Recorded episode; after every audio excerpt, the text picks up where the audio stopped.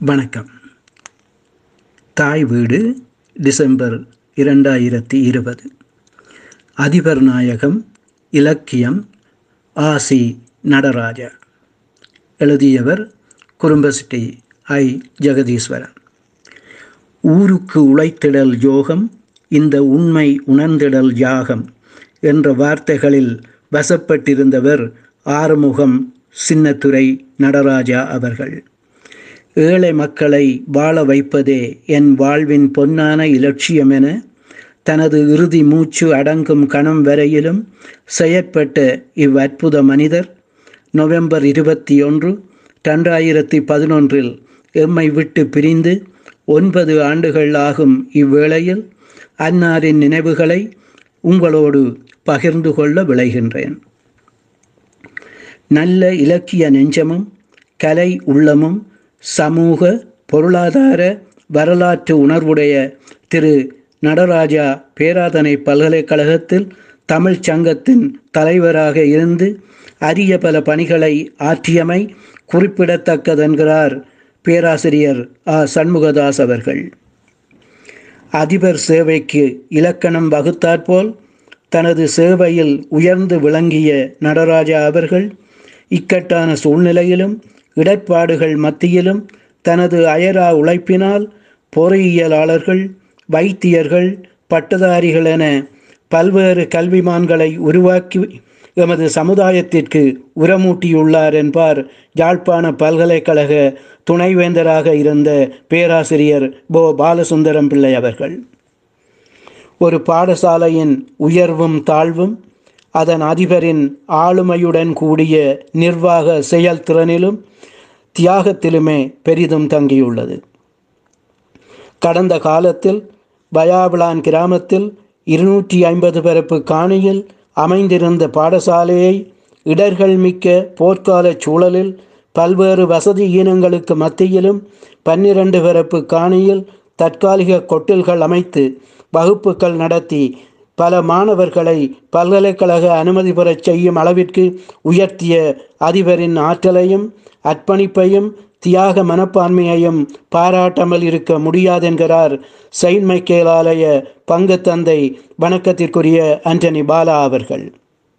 பல்வேறு அறிஞர் பெருமக்களாலும் பாராட்டப்பெறுகின்ற அதிபர் சி. நடராஜா அவர்கள் பாடசாலை ஆசிரியர்களாலும் மாணவர்களாலும் அதிபர் நாயகம் என போற்றப்பட்டதும் பேராதனை பல்கலைக்கழக நண்பர்களால் இலக்கியம் என அழைக்கப்பட்டதும் குறிப்பிடத்தக்கது. ஆயிரத்து தொள்ளாயிரத்து நாற்பத்தி ஒன்று ஜூலை பத்தில் பிறந்த ஆசிரியர் நடராஜா அவர்கள் தனது ஆரம்ப இடைநில கல்வியை குறும்பசிட்டி பொன் பரமானந்தர் மகா வித்தியாலயம் தெல்லிப்பளை மகாஜன கல்லூரி கந்தரோடை ஸ்கந்தவரோதியா கல்லூரி ஆகியவற்றில் பயின்று பேராதனை பல்கலைக்கழகத்தில் பட்டப்படிப்பை முடித்து வெளியேறியவர். சமூக கல்வித்துறையை தமது சிறப்பு கல்வித்தளமாக கொண்ட இவர் மக்களோடு ஒன்றியிருந்து சமூக நல பணிகளில் ஈடுபடலானார். ஆயிரத்து தொள்ளாயிரத்து ஐம்பத்தி ஆறில் குறும்பசெட்டி சன்மார்க்க சபையினது இளைஞர் சங்கத்தில் செயலாளராக ஆரம்பித்த காலம் தொட்டு தனது ஆசிரிய அதிபர் பணிகளோடு தொடர்ச்சியாக ஐம்பத்தி ஐந்து ஆண்டுகளுக்கு மேலாக எமது கிராமத்திற்கும் பாதிப்புற்ற மக்களுக்கும் மாணவ சமூகத்திற்கும் இவர் ஆற்றிய மகத்தான பணிகள் என்றும் மறக்க முடியாதவை. நாவலப்பட்டி கதிரேசன் கல்லூரியில் ஆசிரியராக பணியாற்றிய வேளையில் இந்து வாலிபர் சங்க செயலாளராக இவர் செயற்பட்டு அறுபத்தி ஒன்பதில் இதன் பொன்விழாவை சிறப்புற நடத்தி அனைவரின் பாராட்டையும் பெற்றவர். இங்கு பணிபுரிந்த காலத்தில் உதைபந்தாட்டம் கரப்பந்தாட்டம் பிலியட்ஸ் மேசைப்பந்து சதுரங்கம் போன்ற விளையாட்டுகளில் நன்கு தேர்ச்சி பெற்றிருந்தார். நாவலப்பட்டியில் பிலியட்ஸில் முன்னணி வீரராக திகழ்ந்தவர் இவர். அத்தோடு ஆயிரத்தி தொள்ளாயிரத்து எண்பது வரையில் தலை சிறந்த உதைபந்தாட்ட நடுவராகவும் செயற்பட்டவர்.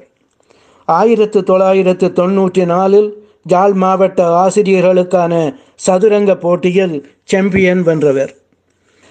தாம் கற்பித்த பாடசாலைகளில் எல்லாம் கல்வி பணியுடன் கலைப்பணியும் செய்தவை இவரது தனிப்பண்பு. இவர் தலை சிறந்த பேச்சாளர் சிறந்த ஆக்க இலக்கியகர்த்தா நாடக ஆசிரியர் சிறந்த நடிகர் இயக்குனர் தயாரிப்பாளர்.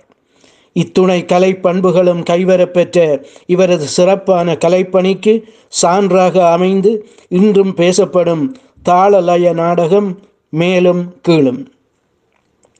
ஈழத்தில் ஐம்பது தடவைகளுக்கு மேல் மேடையேற்ற பெற்ற இதன் பிரதான நடிகரும் தயாரிப்பாளரும் அதிபர் நடராஜா அவர்களே. போர்க்கால சூழலில் சிறு உதவிகளை கூட வழங்க முடியாத நிலையில் இருந்த கல்வி திணைக்களும் பாடசாலையை மூடும்படி கூறி ஆசிரியர்களையும் மாணவர்களையும் வேறு பாடசாலைகளுக்கு அனுப்ப பல தடவைகள் முயன்றதோடு அதிபரையும் மாற்ற முயற்சித்தது.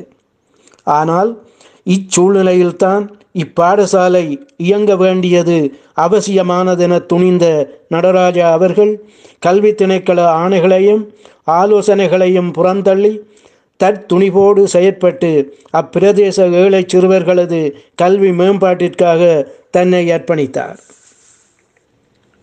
ஆயிரத்து தொள்ளாயிரத்து எண்பத்தி ஆறிலிருந்து ஆறு இடப்பெயர்வுகளை சந்தித்து பலபோதும் உடைமைகளை இழந்து பூச்சிய நிலைக்கு சென்ற பயாவிளான் மத்திய மகா வித்தியாலயத்தை தமது வீடு சொத்துக்கள் அனைத்தையும் இழந்திருந்த துன்பமான சூழ்நிலையிலும் தனது விடாமுயற்சியாலும் கடின உழைப்பாலும் மீண்டும் உயிரூட்டி காப்பாற்றியவர் நடராஜா அவர்களே என்று கண்கலங்க கூறியிருக்கிறார் முன்னாள் பிரதி அதிபர் சி. மணியம் அவர்கள். உரும்பிராய் இந்து கல்லூரி வளவில் இயங்கி வந்த வயாவிளான் மத்திய மகா வித்தியாலயம் ஆயிரத்து தொள்ளாயிரத்து தொன்னூற்றி மூன்றில் ஏற்பட்ட மாணவர் தொகை அதிகரிப்பினால் வேறு இடத்திற்கு மாற வேண்டிய நிலையில் அதிபர் நடராஜா எடுத்த நடவடிக்கைகள் ஆச்சரியமளிப்பவை. நூற்றி மூன்று கோட்ட பாடசாலைகளுக்கு பரீட்சை நடத்தும் பொறுப்பை தானே தனியாளாக எடுத்து தமது ஆசிரியர் குழாத்தை ஈடுபடுத்தி ரூபா ஒரு லட்சத்து இருபத்தாறாயிரத்தை மீதப்படுத்தினார். அவரது நாடகமான மேலும் கீழும் பகுதி இரண்டு நாடகத்தை தானே தயாரித்து பிரதம பாத்திரமேற்று நடத்தி அதன் மூலம் ரூபா மூன்று லட்சத்து ஐம்பதினாயிரம் சேகரித்தார். ஓய்வொழிச்சல் இன்றிய அவரது உழைப்பு நாடக தினத்தின் மறுநாளே அவருக்கு பார்சவாத நோயாகி கைகால்கள் வழங்காத நிலையில் மருத்துவமனையில் சேர்ப்பித்தது.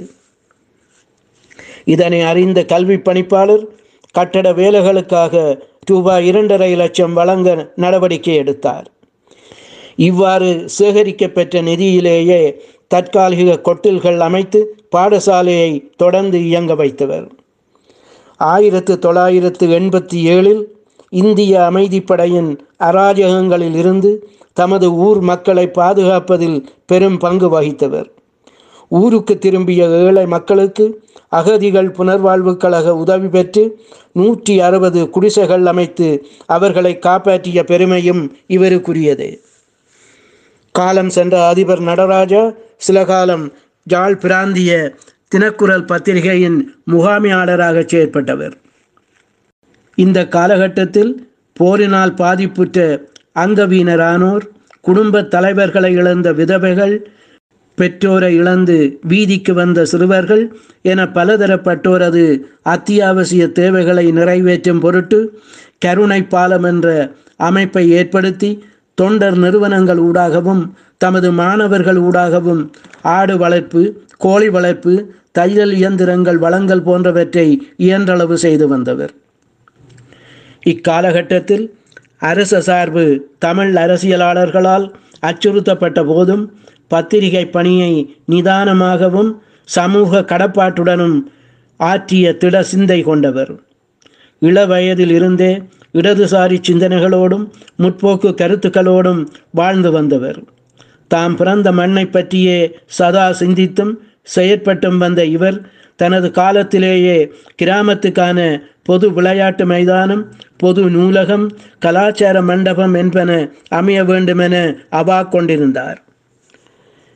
ஆயிரத்து தொள்ளாயிரத்து எண்பத்தி ஆறில் இருந்து எமது கிராமம் எண்ணற்ற அச்சுறுத்தல்களை எதிர்கொண்ட போதும் ஆயிரத்து தொள்ளாயிரத்து தொண்ணூறில் நமது கிராமம் அதி உயர் பாதுகாப்பு வலயத்துள் கொண்டு வரப்பட்டதிலிருந்து எம் மக்கள் எதிர்கொண்ட உயிரிழப்புகளும் உடைமை இழப்புகளும் மன அழுத்தங்களும் வார்த்தைகளில் வடிக்க முடியாதவை. போர்ச்சூழல் ஓய்ந்ததும் அதிபர் நடராஜா அவர்கள் எமது கிராமத்தை உயர் பாதுகாப்பு வலயத்திலிருந்து விடுவிக்க எடுத்த முயற்சிகள் சொல்லி மாளாதவை. இவர் விடாப்பிடியாக எடுத்த முயற்சிகளுக்கு பல்வேறு உயிர் அச்சுறுத்தல்கள் ஏற்பட்ட போதிலும் தமிழ் தேசியம் பேசிய அரசியல்வாதிகள் கைவிட்ட நிலையிலும் தம்மை அச்சுறுத்திய இராணுவ அதிகாரியையே மனம் மாறி ஒத்துழைக்கச் செய்த கர்ம வீரர். கிராமத்தின் இரு பிரதான ஆலயங்கள் பாடசாலை உள்ளடங்கிய பிரதேசத்தை இராணுவ கட்டுப்பாட்டில் இருந்து விடுவித்து குருதி மாற்றி சிகிச்சை பெற்றுக்கொண்டிருந்த தருணத்திலும் பொது நூலகத்திற்கான அடிக்கல்லை நாட்டி கலாச்சார மண்டபத்திற்கான நடைமுறை ஒழுங்குகளையும் செய்து முடித்தே தனது மூச்சை நிறுத்தி கொண்டவர்.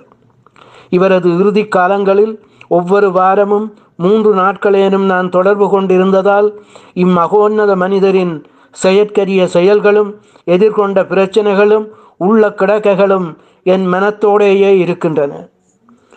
எங்கள் கிராமமான குறும்பசிட்டி இன்னும் உயிர்ப்புடன் இருப்பதற்கு அதிபர் நாயகம் இலக்கியம் ஆசி நடராஜா அவர்களே மூல காரணர் என்பதை இம்மண்ணுக்குரியவர்கள் என்றும் நன்றியுடன் நினைவு கூர்வர் தெய்வத்தான் ஆகாதெனினும் முயற்சி தன் மெய் வருத்த கூலி தரும் என்ற பொய்யாமொழி புலவனின் பொது மறைக்கு இவரே சாட்சி.